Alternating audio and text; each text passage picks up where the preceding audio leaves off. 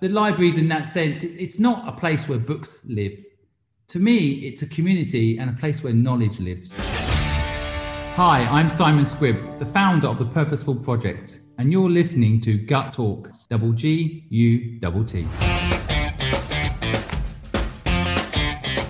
Hi everyone, welcome to season one of Gut Talks, double G U double T, a podcast focusing on business and tech for good, experience design, and gut feelings.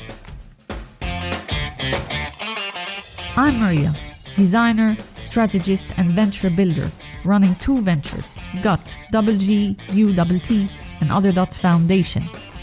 I decided to launch Gut Talks as the pandemic hit with an ambition to educate, put some karma on the board, and feature entrepreneurs, industry leaders, and investors who deserve recognition and have inspiring stories to tell. Feel free to email me if you need me, maria at gut.com, W-G-U-T, or check the links in the show notes. Now let's get started.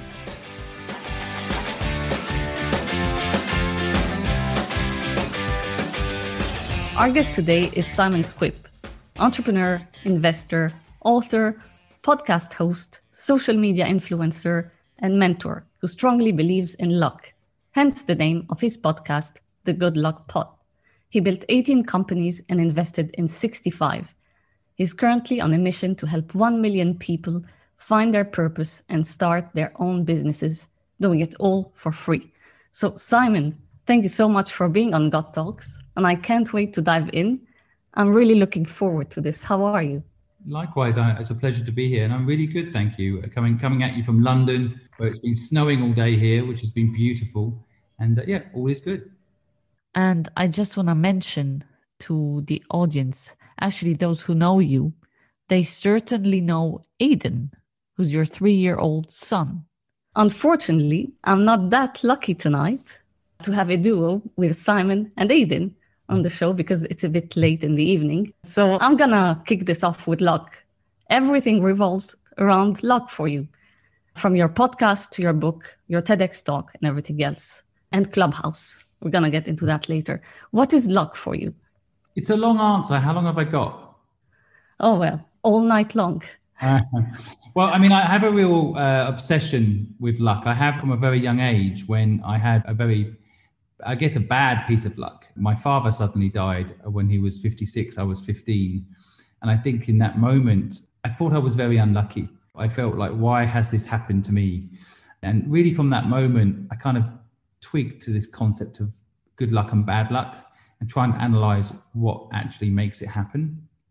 And fast forward to I left home and school at 15 and started a company and retired at 40.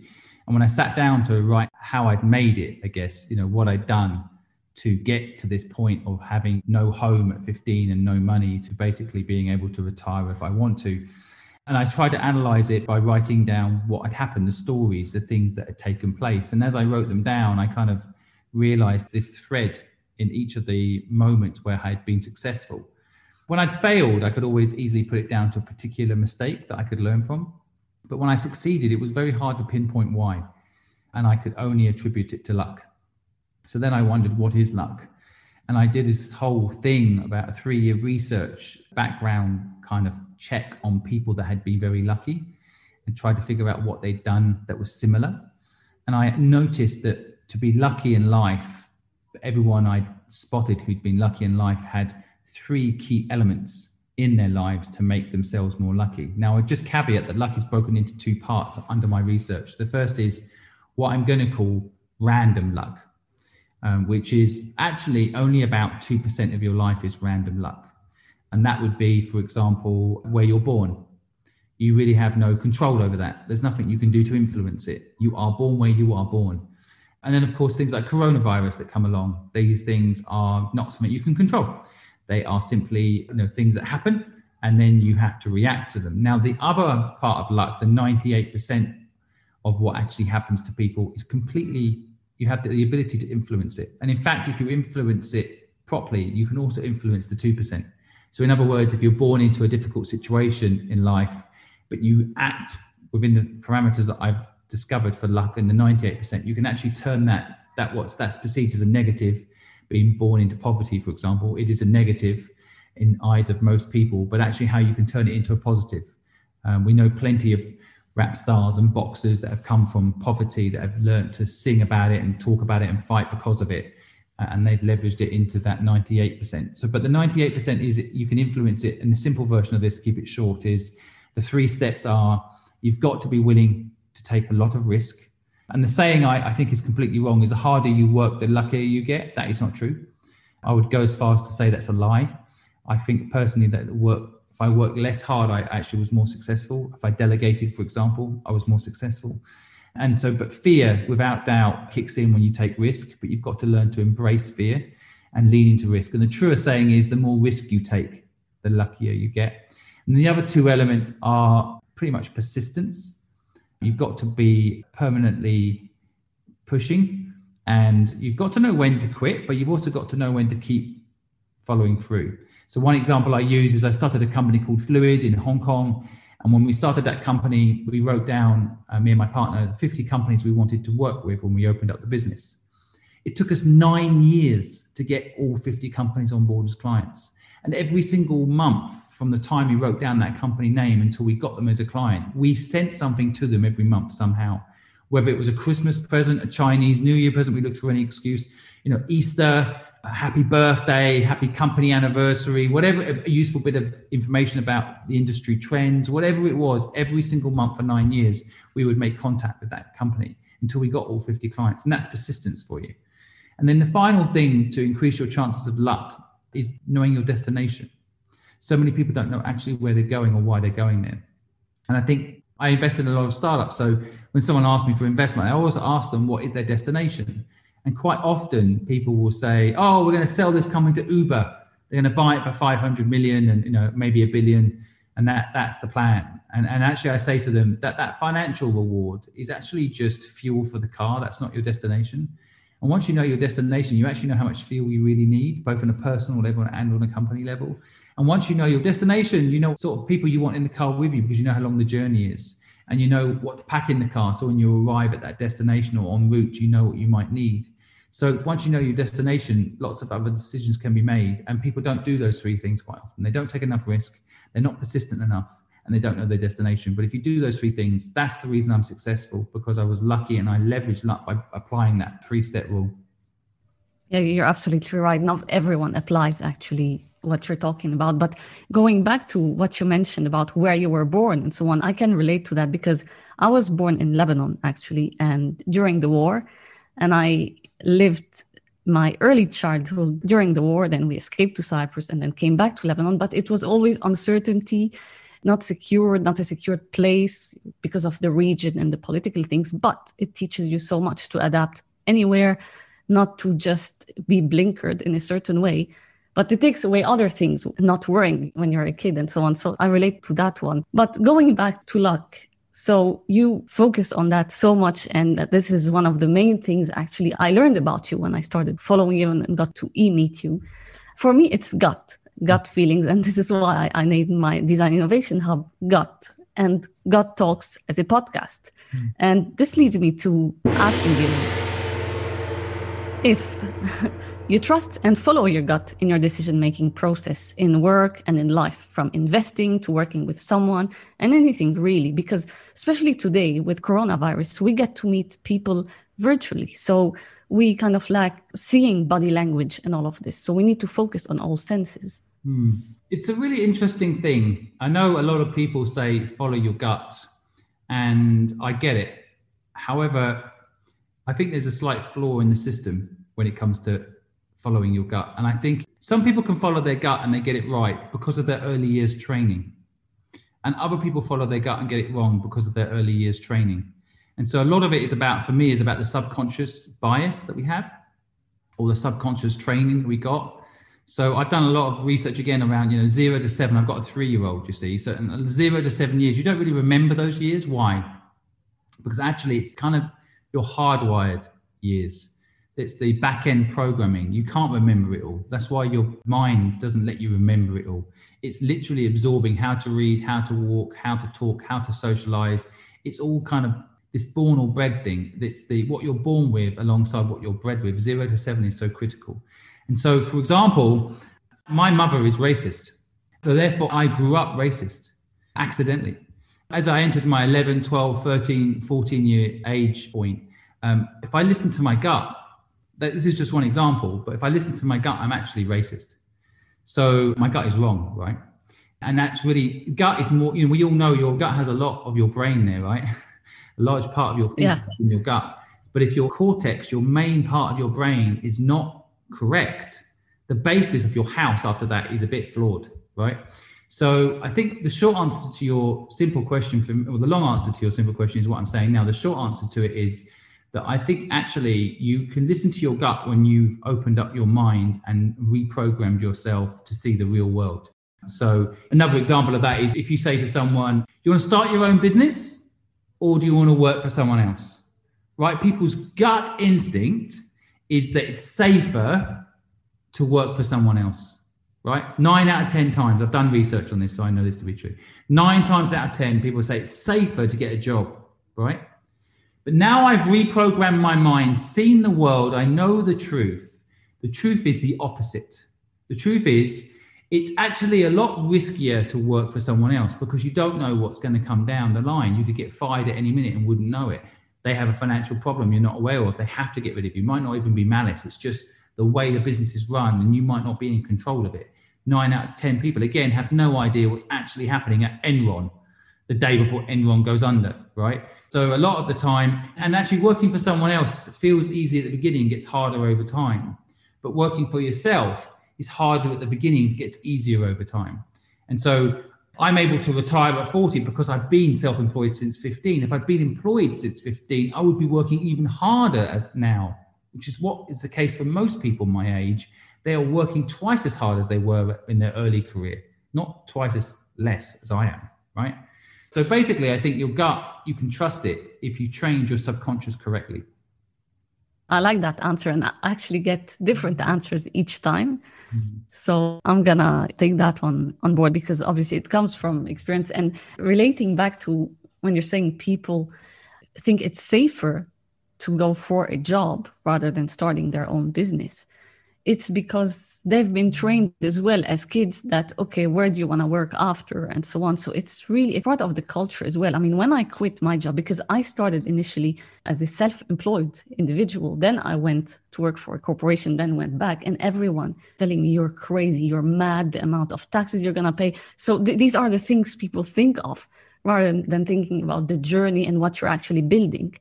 So I want to ask you, and this is what you're actually trying to do, right? Help a million entrepreneurs start their business.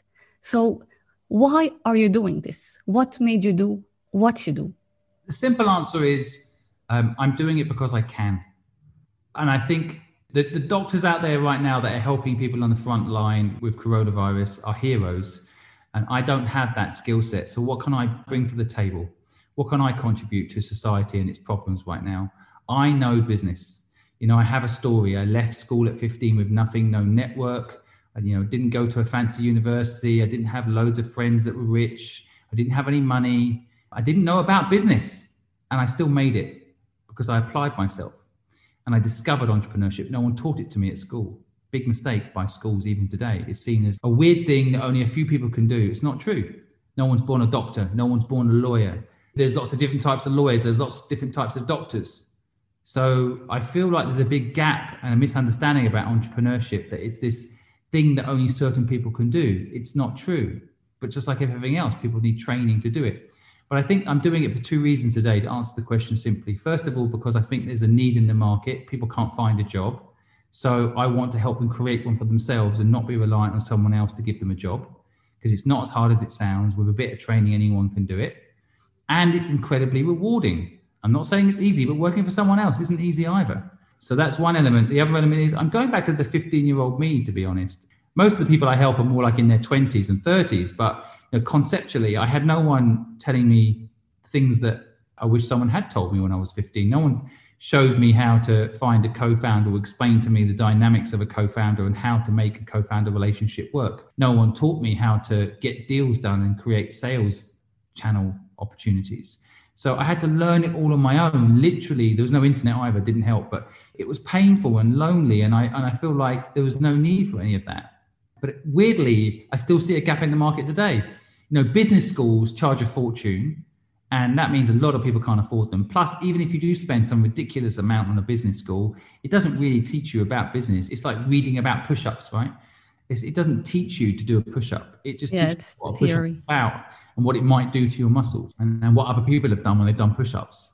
It's not really useful. It's not really taught nine times out of ten again uh, by real entrepreneurs. There are some universities that do teach real entrepreneurs. But the point I'm trying to make is you don't need to charge two hundred thousand dollars for one of these courses, especially now with the internet. And so I'm in kind of a frame of mind of helping the 15 year old me and ensuring that we don't lose a generation of talent to COVID.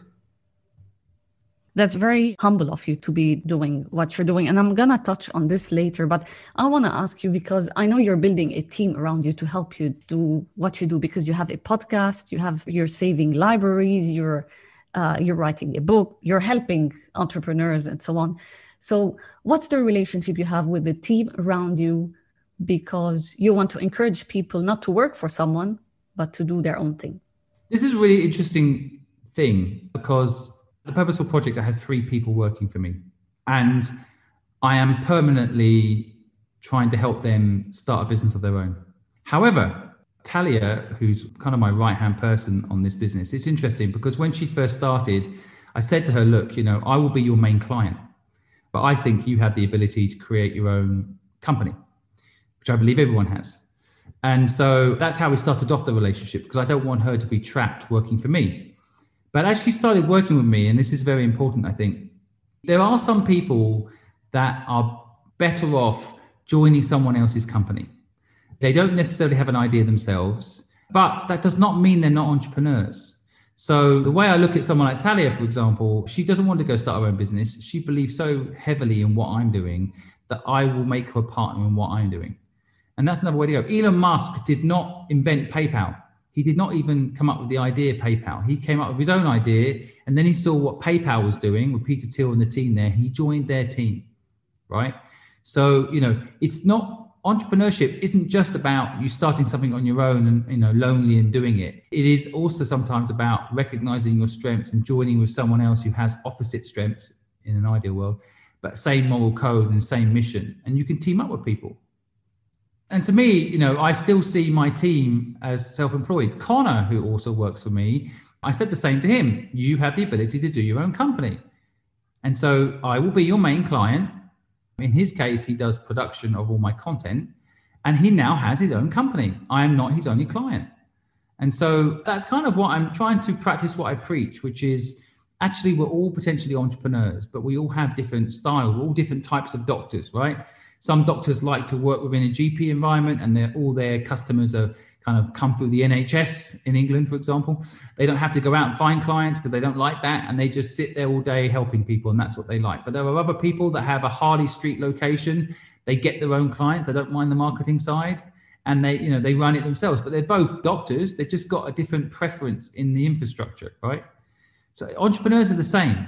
I think it's entrepreneurship is really the key is freedom. You have the freedom to do what you want every day. And everybody that works for me has that.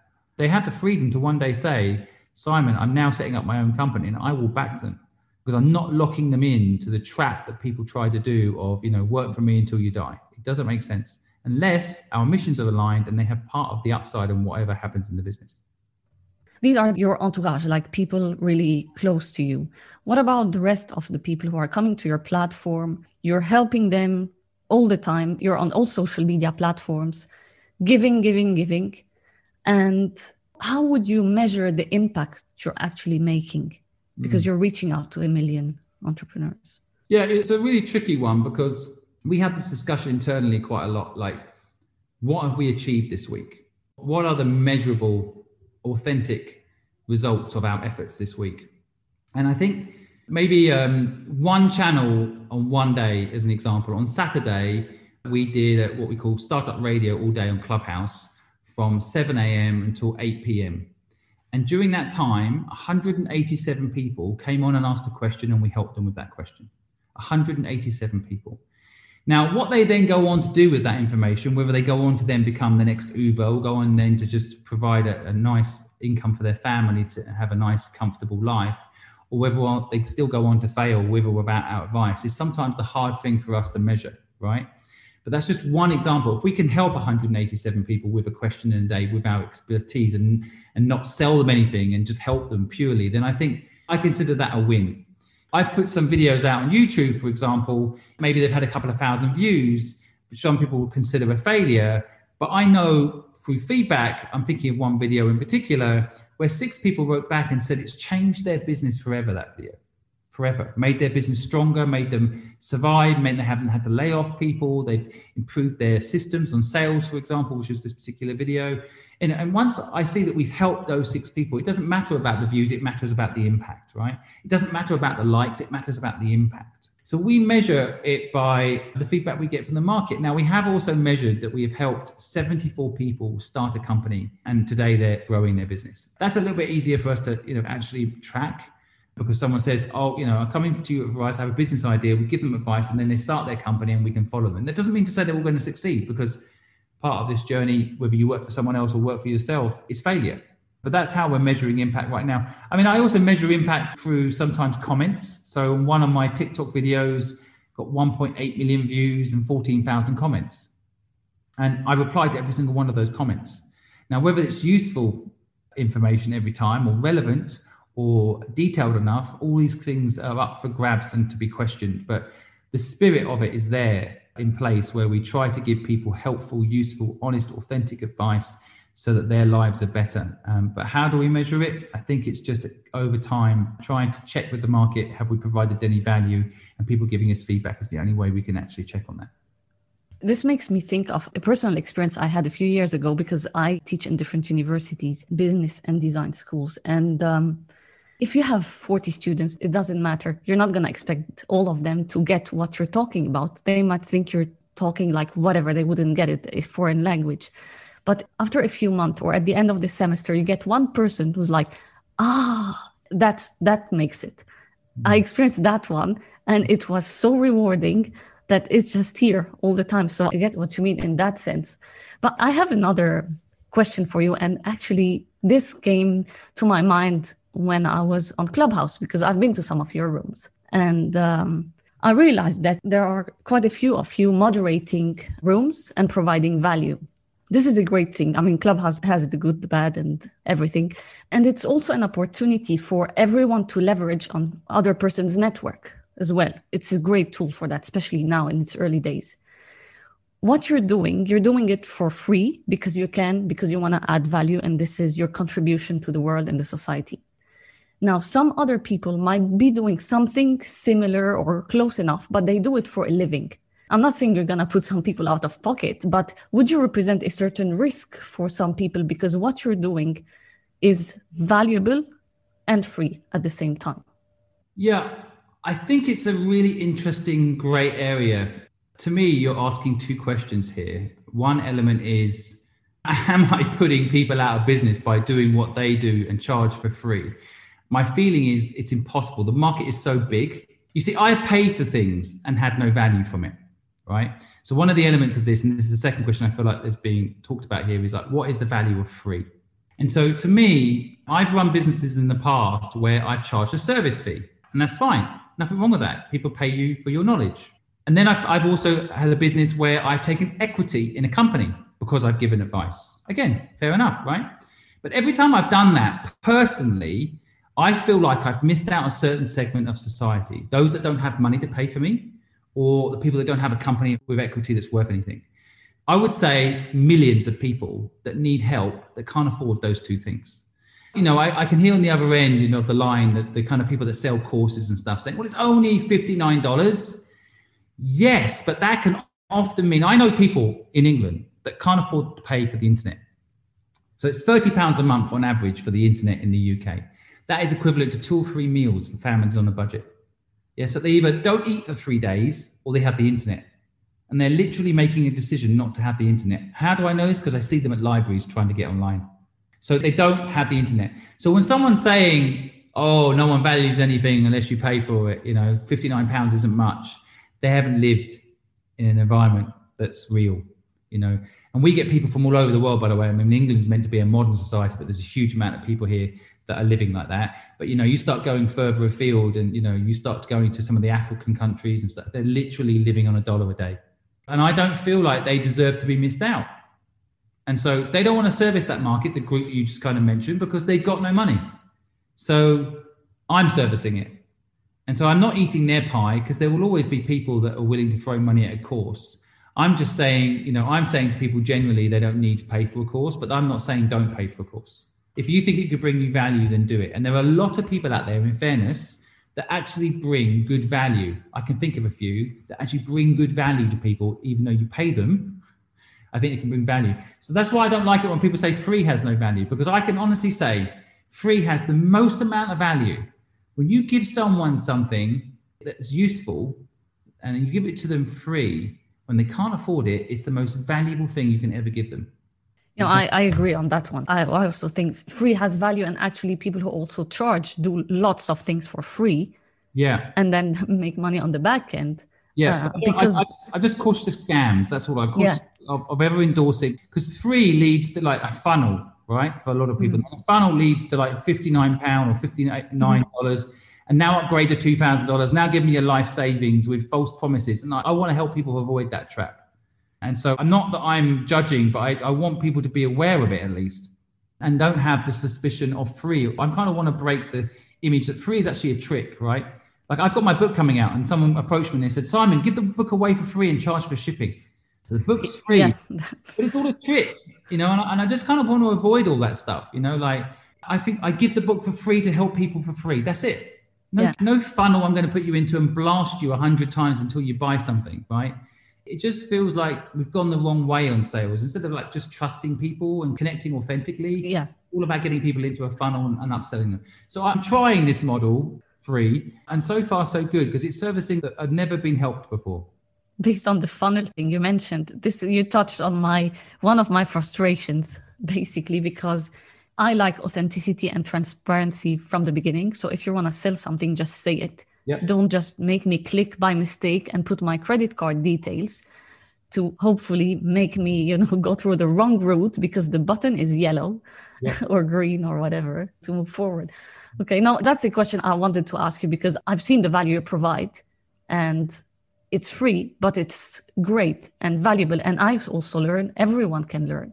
So my question was just you're bringing so much value some other people might not like it but i get your point in that sense and you touched on libraries which is something i wanted to ask you about because you have a video i've done some research and you have a video where you tell people not to read books including your books but mm-hmm. at the same time you want to save libraries yep. and this is where you're recording your podcasts from and libraries are initially aimed to disseminate information, if we want to put it that way.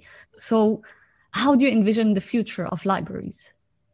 So, the UK in particular, libraries have a lot of parallel with how I think about the world. And so, libraries are the only place in the UK where you can walk in and have the internet for free and get knowledge. We'll come back to books in a minute, get knowledge, and no one's going to ask you for anything in return, right? that is my company philosophy. You can walk into our environment, you can take what content is useful to you, and you can walk out the door and never give us anything, not even a like. You know, we won't mind. And that's what libraries represent in the UK. And actually, majority of the time around the world, that's what they represent a community, a touch point that isn't after anything. So the philosophy of a library to me, I really resonate with it. And I think it's all actually, ironically, it sounds like an old infrastructure, but it's still ahead of its time. You walk in, I don't know you. You say you want to take this knowledge away. You sign a bit of paper saying you'll bring it back, you'll give back, and you take it away. We don't do any credit checks. We don't double check your address with a validation. We don't follow you down the road three days later to find out where our book went. We trust you, right? And, and I feel like the libraries, in that sense, it, it's not a place where books live. To me, it's a community and a place where knowledge lives. So the update for a library, in my mind, is really to put knowledge there in all formats. So one format is my podcast show. You know, people want to listen to real life. The people I interview, pretty much all of them have books. They tell everything you need to know in an hour in a podcast for free. So, you know, you don't need to buy their book. You don't need to buy my book. And I think that's important. I don't want anyone to walk into my library and have to buy a book. That's not what libraries do. You walk into the library and you pick off off the shelf what's useful to you. Yeah. And so, yes, it used to be just books. We don't need to restrict it to that anymore. It can be all sorts of different types of content. And so, I think the library to me is a symbol of the mythology. And I think the way we're going to save libraries is to make sure that we turn them into something useful going forward.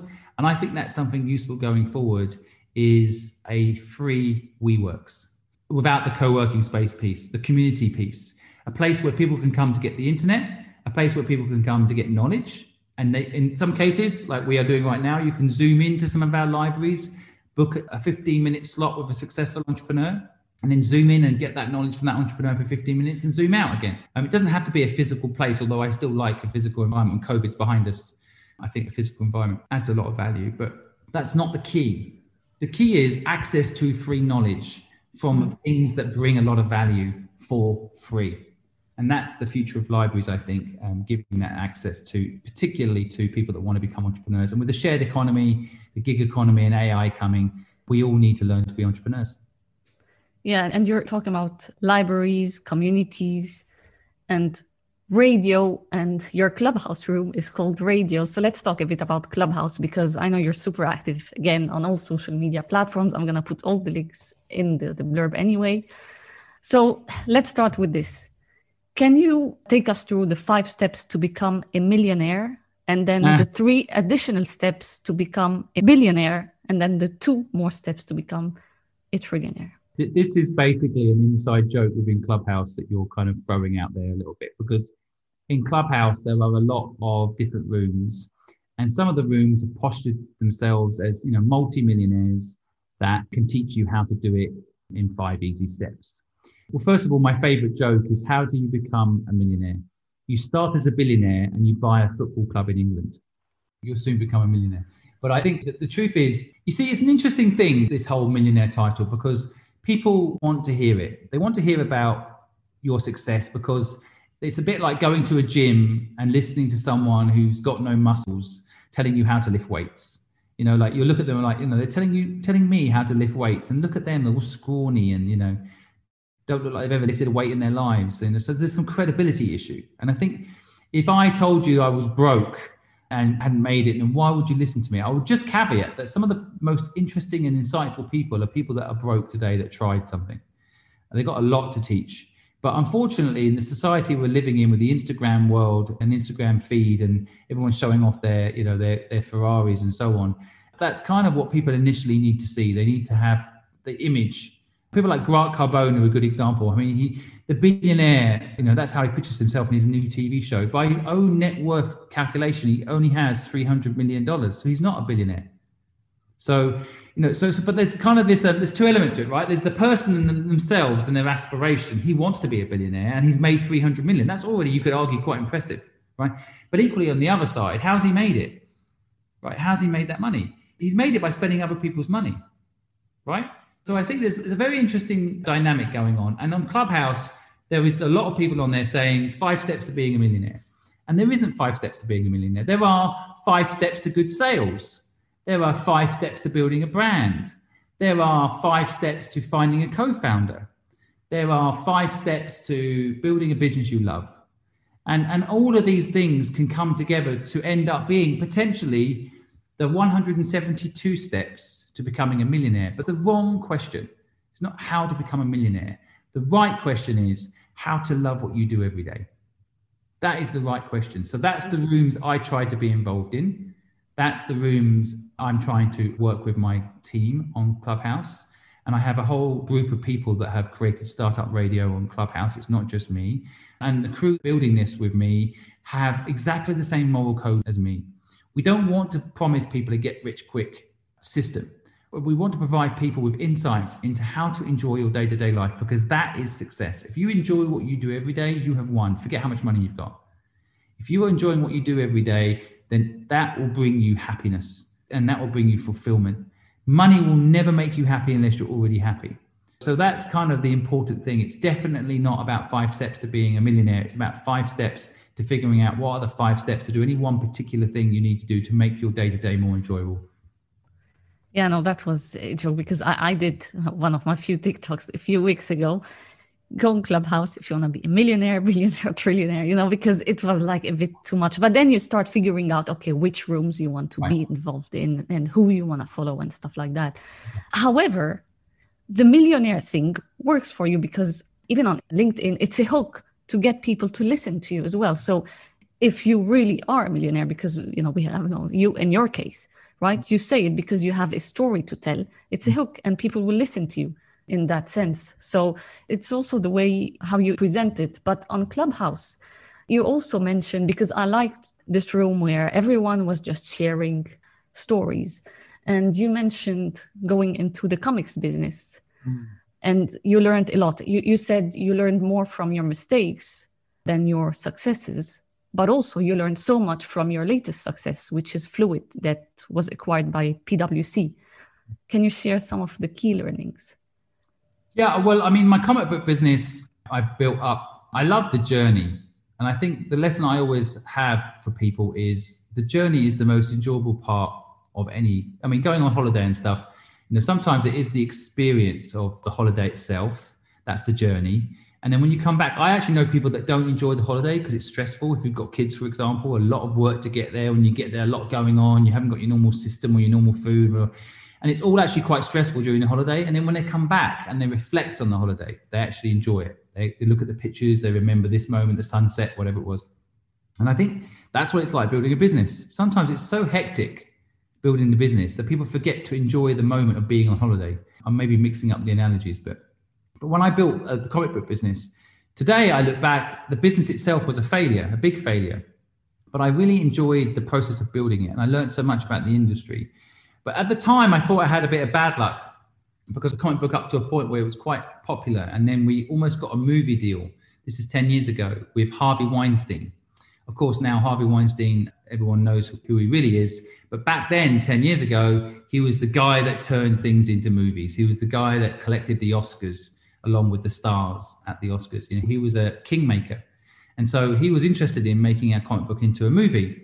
And so uh, that was all very exciting. We thought we were going to take out a comic book and you know make a hundred million and see it on the big screen. It was all very exciting, and then it didn't happen. It fell apart.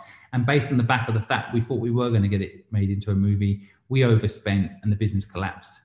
But I still hold the comic book in my hand. Love it.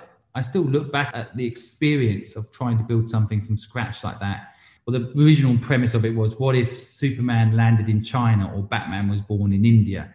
you know, try and create a cultural exposure to superheroes. Now, it was interesting. People, oh, and Superman would be evil if he was if he landed in China, wouldn't he? I mean, why would he be evil? Because he landed in China. You know, you kind of you uncover racism in it. Anyway, that aside, I think it's really interesting to try and do something and then it fail.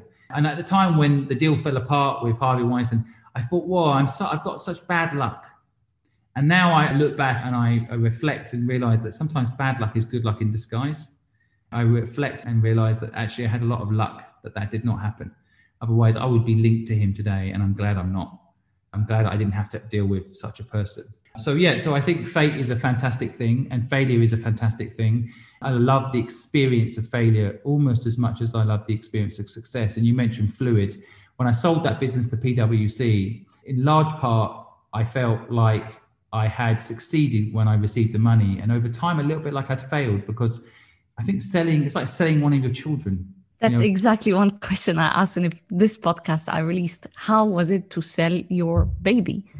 Yeah, I mean, it, it, the baby was 15 years old, so um, in part there's also an element of like you know if you love something you've got to let it go. And, and PwC have taken the business and done amazing things with it, made it global, and done amazing things. But I, I feel like you know for me it was a large part of my identity and I used to build a lot of other businesses on the back of it. So I had this core business that was profitable, success. I would invest in and support other businesses on the basis of it.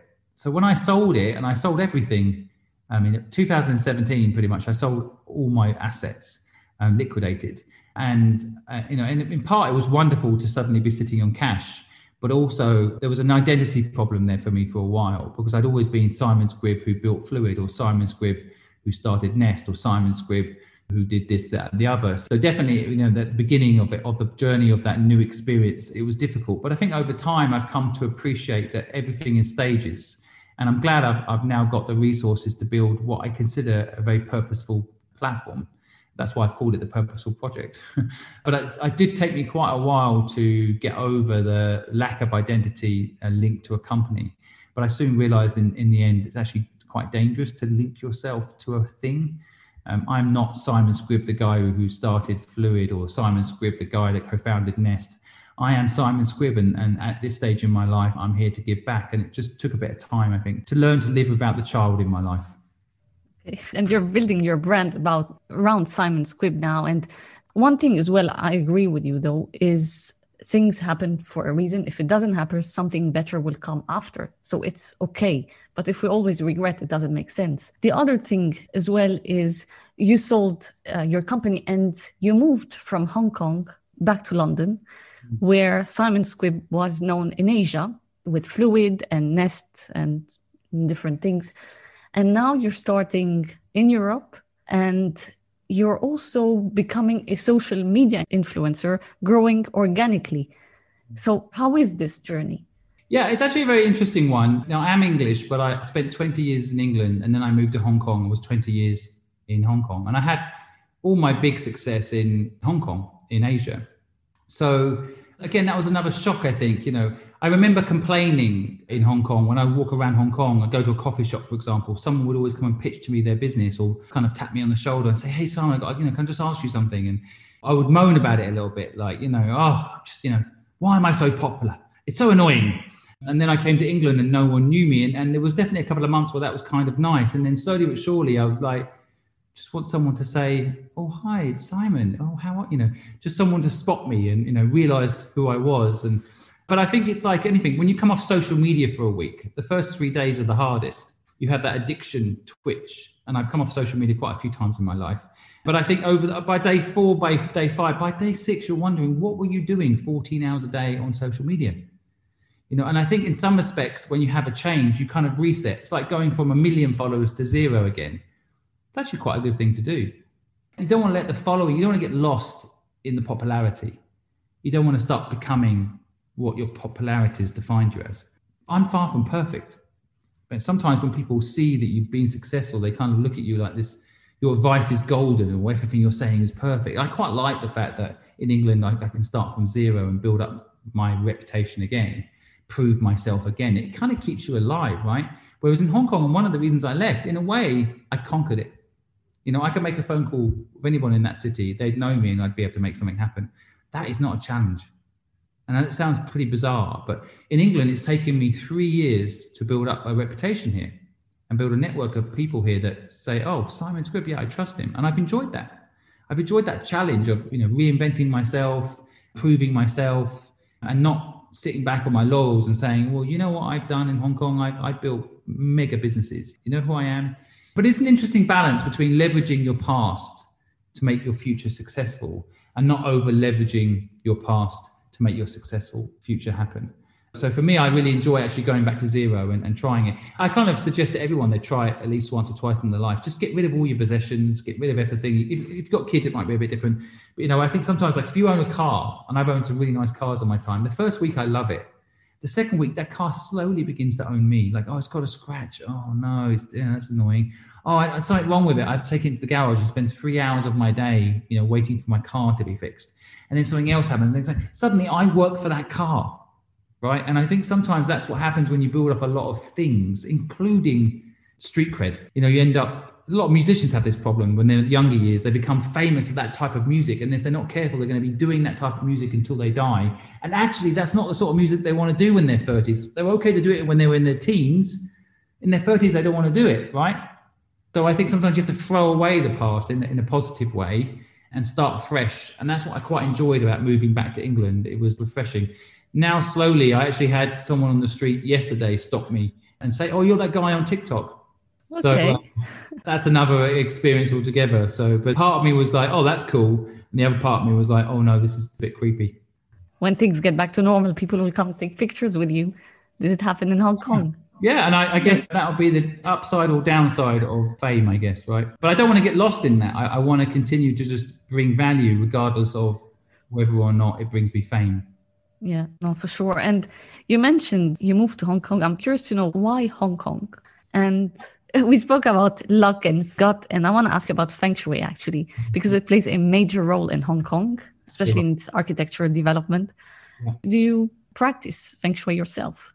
Yes, I do now. I remember when I got a, we hired a feng shui master to come to our office in Hong Kong when we opened up a very fancy office in Hong Kong. And I'm quite a minimalist. And I remember when we brought the feng shui master in, he basically, with this really swanky silver, blue, cool office. And first thing he said was, you've got to stick a massive water fountain front entrance because that's apparently how money stays in the room. And there was an instinct in me to say, you know, this is just total rubbish and I'm not doing that to our beautiful office. But we did it. And why? Because I kind of feel like, you know, if you can increase your chances of luck subconsciously, then do it. And I think for a lot of people in my office, that was an important thing to ensure luck as a company.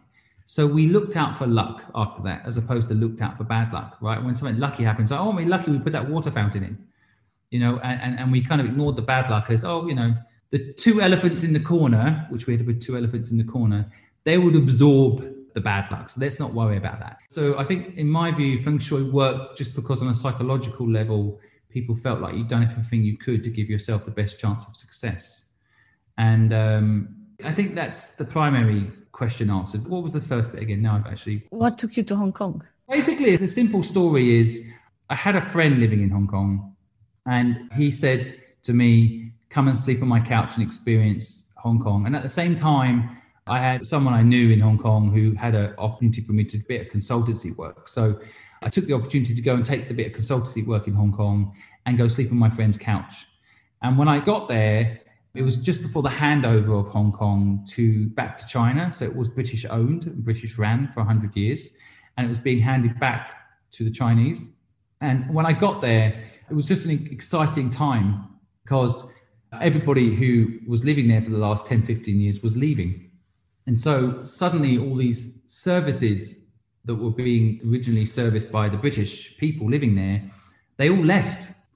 So as an entrepreneur, that meant there was just huge amounts of opportunity suddenly in that market. And so I took the opportunity to start an agency called Fluid, which basically was helping people with quality marketing, strategy, and branding. And then we came up with a whole slew of marketing ideas for companies because, again, a lot of the brain power that was in Hong Kong left because they thought it was going to become a communist state, tanks were going to roll in, the laws were going to change. And they didn't at that point. They actually have in recent times changed. But at that moment, for I would say 20 years, from 1997 to 2017, when I left, Hong Kong didn't change much, but what was created was loads of opportunities because China opened up to Hong Kong. So you could go into China much easier from Hong Kong. And frankly, from China out to Hong Kong to the rest of the world was also suddenly being made to happen because China now owned Hong Kong. So it gave it a chance to have Hong Kong as its gateway to the world and vice versa. So for the 20 years I was there, it was just an incredible time.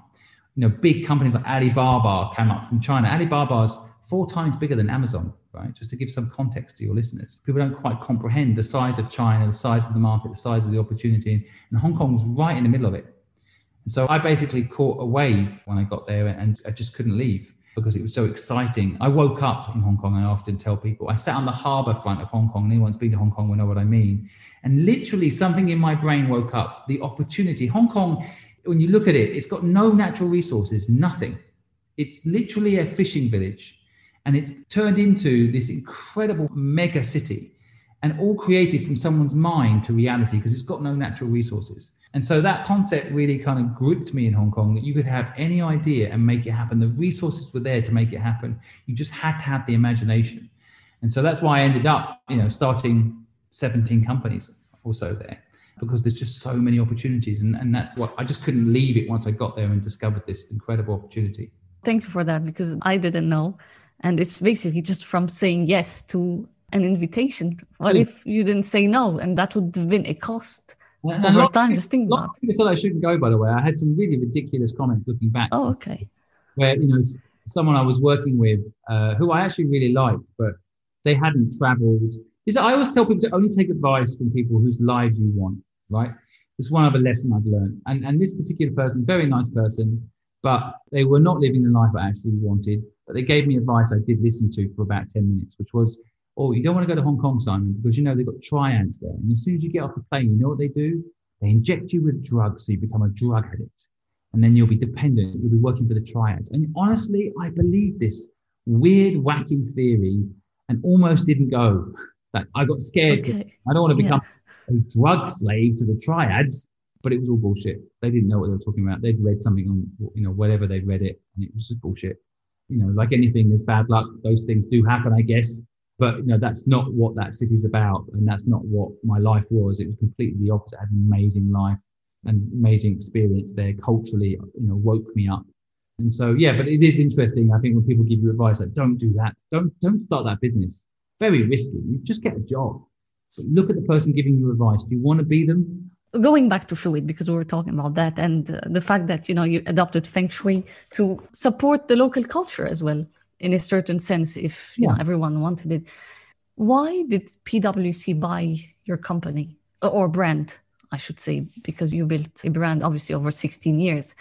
They could have done something themselves. Now, I'm asking you this question because I worked in the corporate world. I worked at Deloitte Digital, actually, so kind of big four, and they do acquire companies. But what made them get attracted to you? It's a good question, and it's a complicated answer.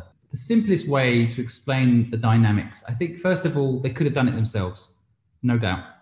What I had built that was harder for them to replicate quickly was a great team, which, you know, yes, they could have paid more and taken our team, but it would have taken them a long time because we had a culture, had a, an ethos. And I think they could have hired all our people. They could have done that over time or tried to hire an equivalent team but then we would be their competition, right? So it wouldn't necessarily make their lives easier. Even if they managed to get half our staff, we'd still be their competition.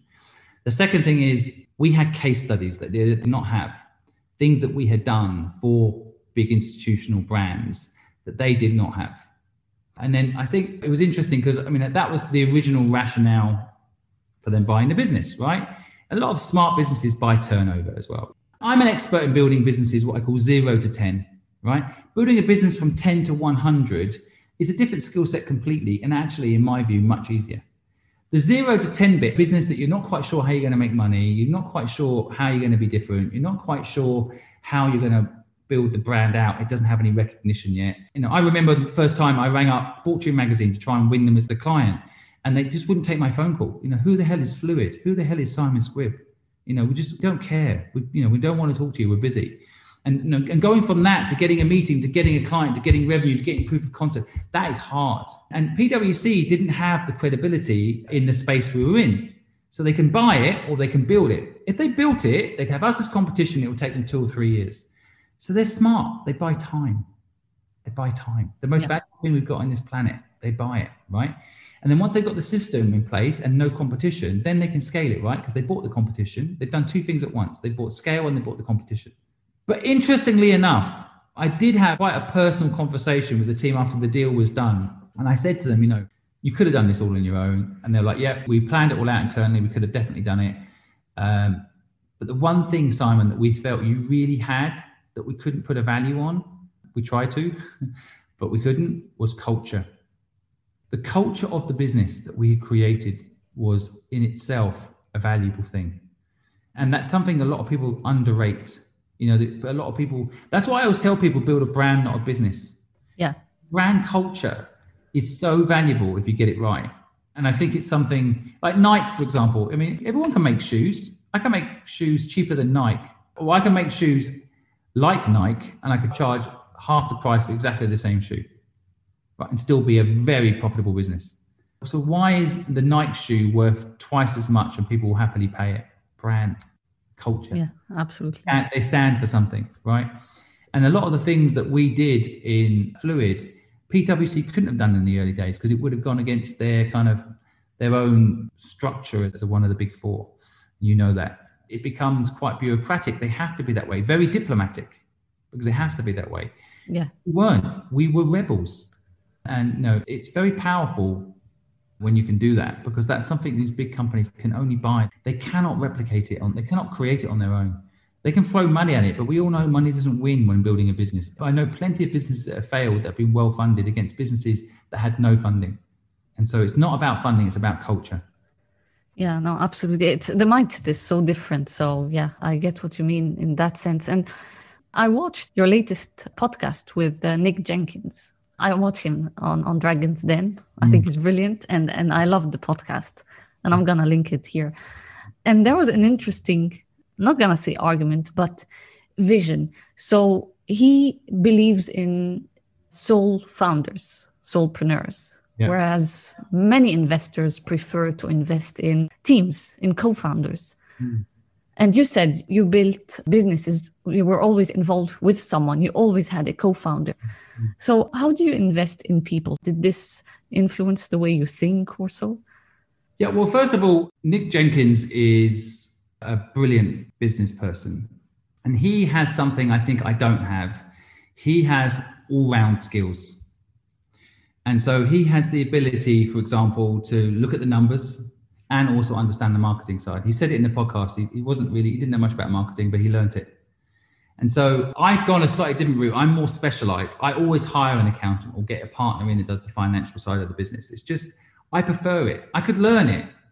I'm almost as smart as Nick Jenkins. I could probably apply myself to it, but I don't want to. And it's not my area of enjoyment. So I like to have a partner that takes care of the things I don't like to do. Nick Jenkins was able to do both.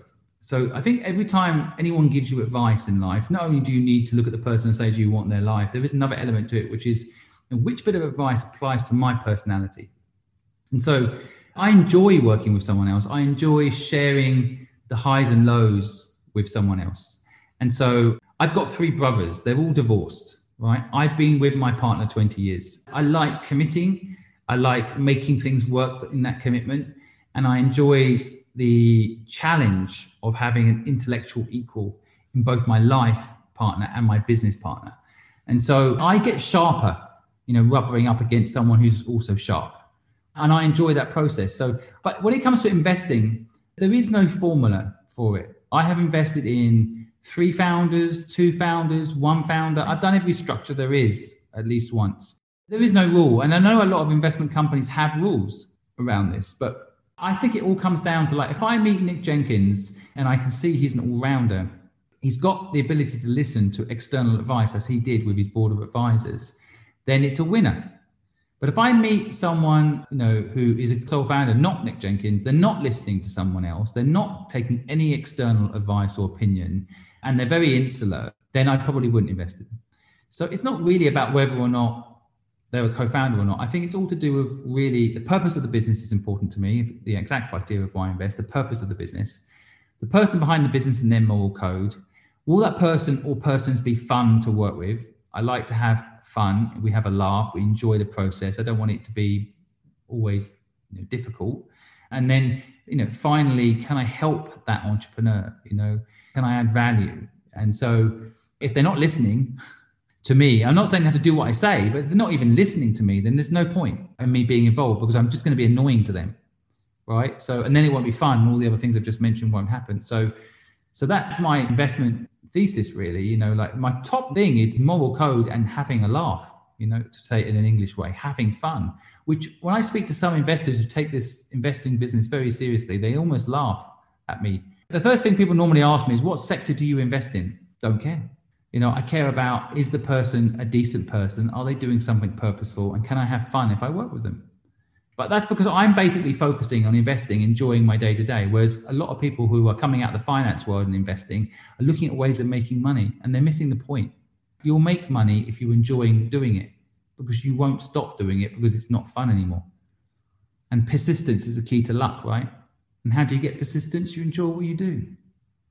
Yeah, no, absolutely. I, I like the way you put that because I'm involved with many startups and they mostly look for a co-founder. And if, if they don't, it's like they almost want to stop what they're doing mm-hmm. and they assume that no one will invest within them and so on. And then on the other hand, I, I had someone approach me to become a venture partner in a new fund. And it was so focused. And I also believe in diversification in that sense, especially if you're pre-seed. And it's like, no, no, that's how it should be. But why? No specific reason, just because I know about this. Yes, but what about the other people involved? You know?